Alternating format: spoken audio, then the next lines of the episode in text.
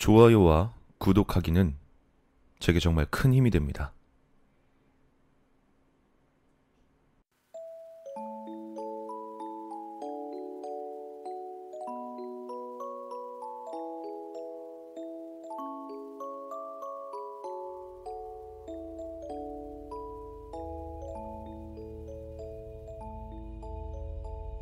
고요하고 거룩한 크리스마스의 아침이 밝아왔다. 차가운 공기에 마른 기침을 하며 일어난 난 침대에서 기지개를 펴고 천천히 나른한 몸을 이끌며 거실로 내려왔다. 그런데 뭔가 평소 같지 않았다. 묘하게 느껴지는 이질감. 그래. 집이 이상하게도 너무나 조용했다. 엄마, 가족들을 불렀지만. 오직 내 목소리만 텅 빈 복도에 울릴 뿐이었다. 이상하네.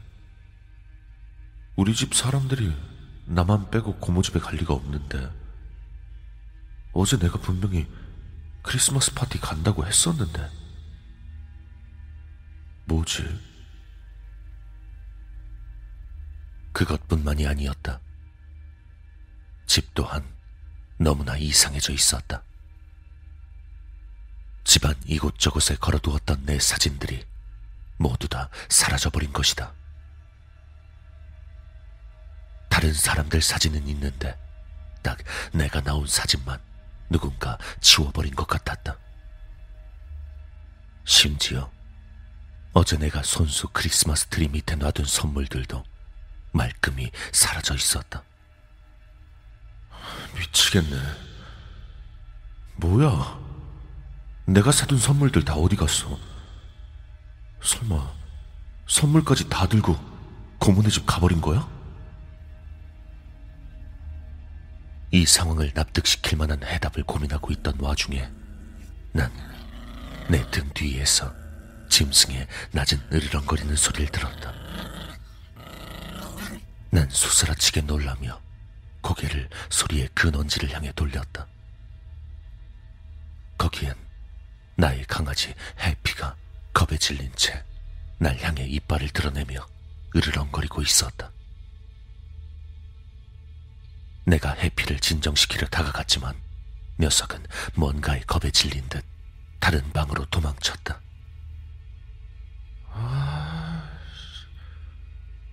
해피 쟨 또 왜 저래? 뭐야 이거? 카페트에 오줌까지 싸놨네. 아 오늘 진짜 왜 이러냐? 지끈거리는 머리를 감싸며 집안을 다시 둘러보았다. 다시 보니 집안이 난장판이 되어 있었다. 책상과 의자들은 뒤집어져 있었고 거실 불 또한 들어오지 않았다. 내 기분도 좋지 못했다. 굳이 비교하자면 집안 꼴과 똑같은 기분이었다. 그래.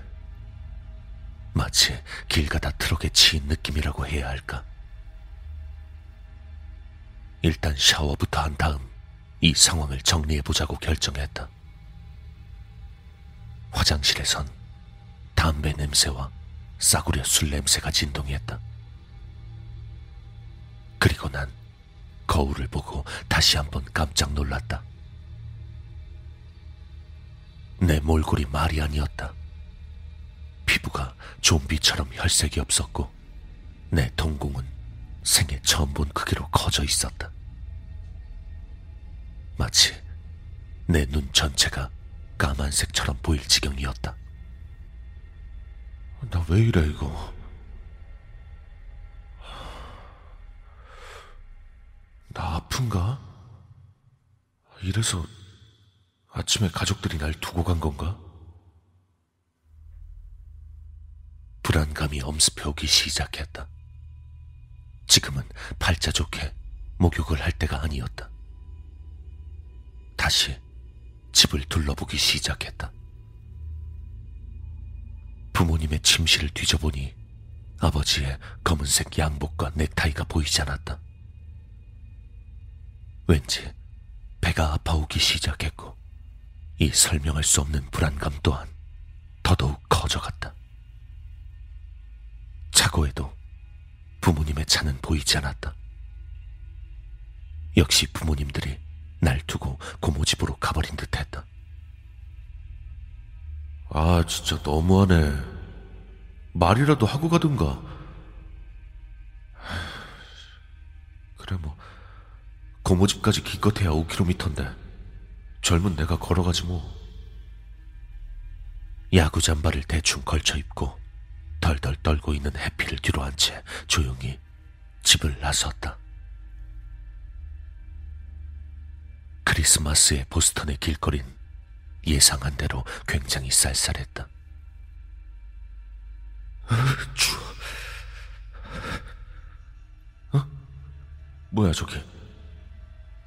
사람들이 모여있네?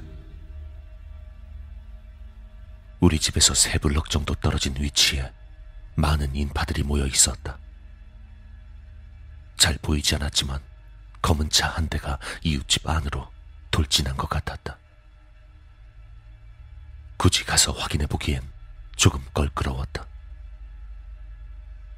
사고 현장이 궁금하긴 했지만 그냥 가던 길이나 다시 가기로 마음먹었다. 고모의 집까지 가는 길은 모든 게 정상적이었다. 늘상 있던 망할 보스턴 사람들 특유의 사과 없는 어깨빵도 여전했다. 내가 고모의 집에 도착했을 땐 오후 4시쯤이었다. 할 일도 없겠다. 그냥 천천히 걸어온 것이다. 창문 안을 들여다보자 친척들이 모두 다 책상에 옹기종기 모여 있는 게 보였다. 말도 없이 나를 빼고 모인 게 열받긴 했지만 집에 들어가기 전에 그 잘난 가족들을 유심히 바라보았다. 그런데 왠지 다들 침울해 있었다. 난 나만 빼고 재밌게 놀고 있을 거라 생각했는데 의외였다. 다들 검정색 양복과 드레스를 멋스럽게 입고 있는 게 보였다. 뭐야, 왜 양복에 드레스야? 나만 야구 잠바잖아. 아씨. 문을 박차고 들어가 한 소리 할까 했지만 더 이상 그럴 기분도 아니었다. 그냥 조용히 문을 열고 들어가기로 했다. 내가 고모의 집안으로 발을 들이자마자 마치 기절할 때처럼 강렬한 빛이 날 애워쌌다. 그리고 난 정신을 잃었다.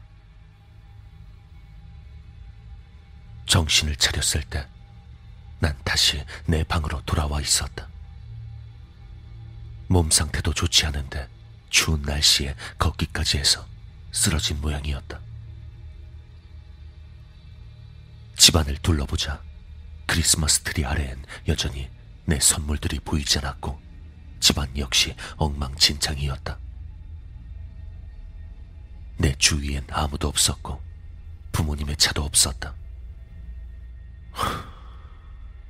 미치겠네, 진짜. 부모님이 기절한 날 집에 홀로 남겨두고 다시 고모 집에 갈 리는 없었다. 지금 고모 집에 더 큰 일이 있는 게 분명했으니 다시 고모 집에 가기로 했다. 난 다시 야구 잠바를 걸치고 집에서 나왔다. 이번엔 나온 김에 아까 봤던 차 사고 현장을 자세히 보기로 했다. 경찰이 정리를 하기 전에 한번 봐두는 게 좋을 것 같았다. 아까 봤던 관중들은 다들 사라져 있고 경찰차 두 대만 덩그러니 사고 난 검정색 캐딜락을 지키고 있었다. 내가 사건 현장에 다가갔음에도 이 경찰들은 신경도 쓰지 않고 신문을 읽으면서 도넛만 처먹고 있었다. 뭐야. 현장 보존 같은 건 신경도 안 쓰는 거야? 대박이다, 진짜. 솔직히 사고 현장에 허락도 없이 들어가서 구경한다는 게 조금 무섭긴 했다. 하지만 왠지 난 복부에서 느껴지는 구역질과 통증을 참아가며 반드시 확인을 해야겠다는 생각이 들었다. 그리고 차 안에는 계기판이 복부를 관통해 피범벅이 된 나와 똑같이 생긴 사람이 앉아 있었다. 그의 머리엔 아직도 피가 흘러나오고 있었고 그의 손 또한 운전대를 꼭 쥐고 있었다. 검은 캐딜락, 창백한 피부, 확장된 동공, 공포에 질린 얼굴. 이게 뭐야?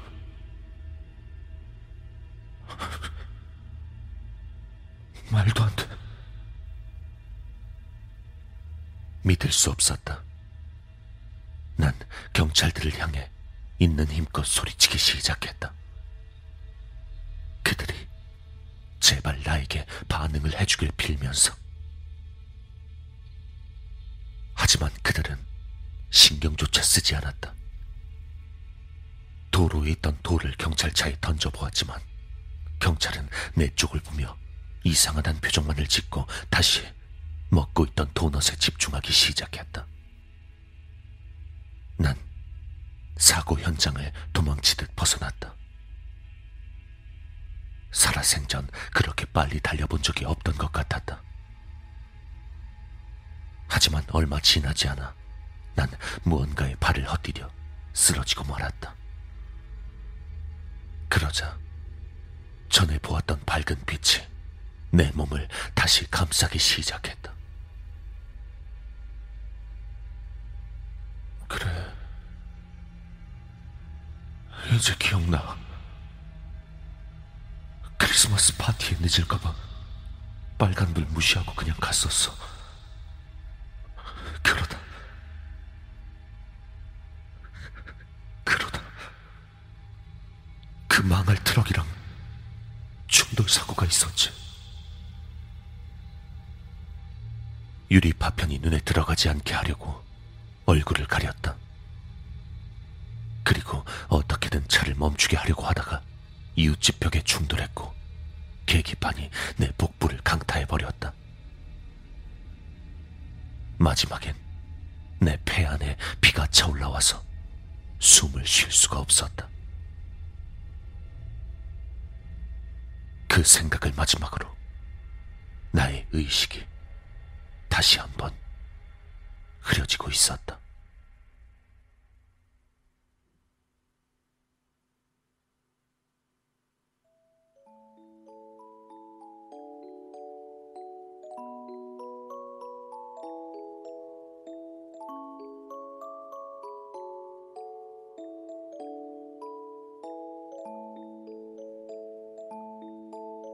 고요하고 거룩한 크리스마스의 아침이 밝아왔다. 차가운 공기에 마른 기침을 하며 일어난 난 침대에서 기지개를 펴고 천천히 나른한 몸을 이끌며 거실로 내려왔다. 그런데 뭔가 평소 같지 않았다. 묘하게 느껴지는 이질감. 집이 이상하게도 너무나 조용했다. 가족들을 불렀지만 오직 내 목소리만 텅 빈 복도에 울릴 뿐이었다. 이상하네. 우리 집 사람들이 나만 빼고 고모 집에 갈 리가 없는데. 어제 내가 분명히 크리스마스 파티 간다고 했었는데. 뭐지?